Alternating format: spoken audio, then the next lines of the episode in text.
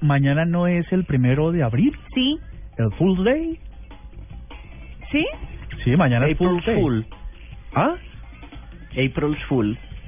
porque resulta que Google, no sé, no sé si lo tienes entre tus planes, Diego, Google en este momento puso Pac-Man Ah, sí. dentro de Google Maps para, para celebrar justamente el primero de abril.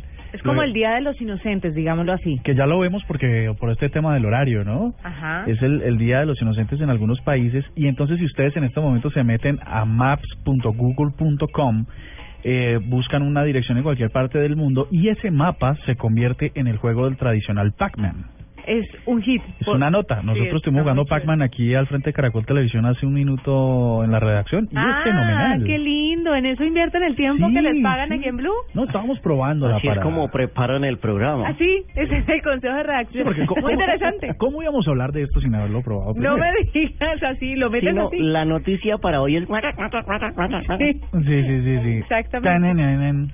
Déjese. Pues, pues resulta que no es muy fácil de jugar porque, claro, las calles no- de- en Pac-Man, el original, están horizontales, verticales. En cambio aquí, como las calles son irregulares, pues están perpendiculares, carreras, transversales, no sé qué, pues es, es bastante complejo para jugar con las flechas. Pero entonces, ¿y cómo lo...? Pero solamente se puede hacer en computador, no lo pueden hacer en dispositivos Mm, móviles. Tiene que ser en desktop, sí, porque, porque es con las, con las flechitas, de modo que... Ujú, sí, Aquí ya estoy jugando. Si se meten a Ah, qué lindo. maps.google.com, buscan la dirección de donde quieran jugar, las calles donde quieran jugar en cualquier parte del mundo y pueden activar su Pac-Man.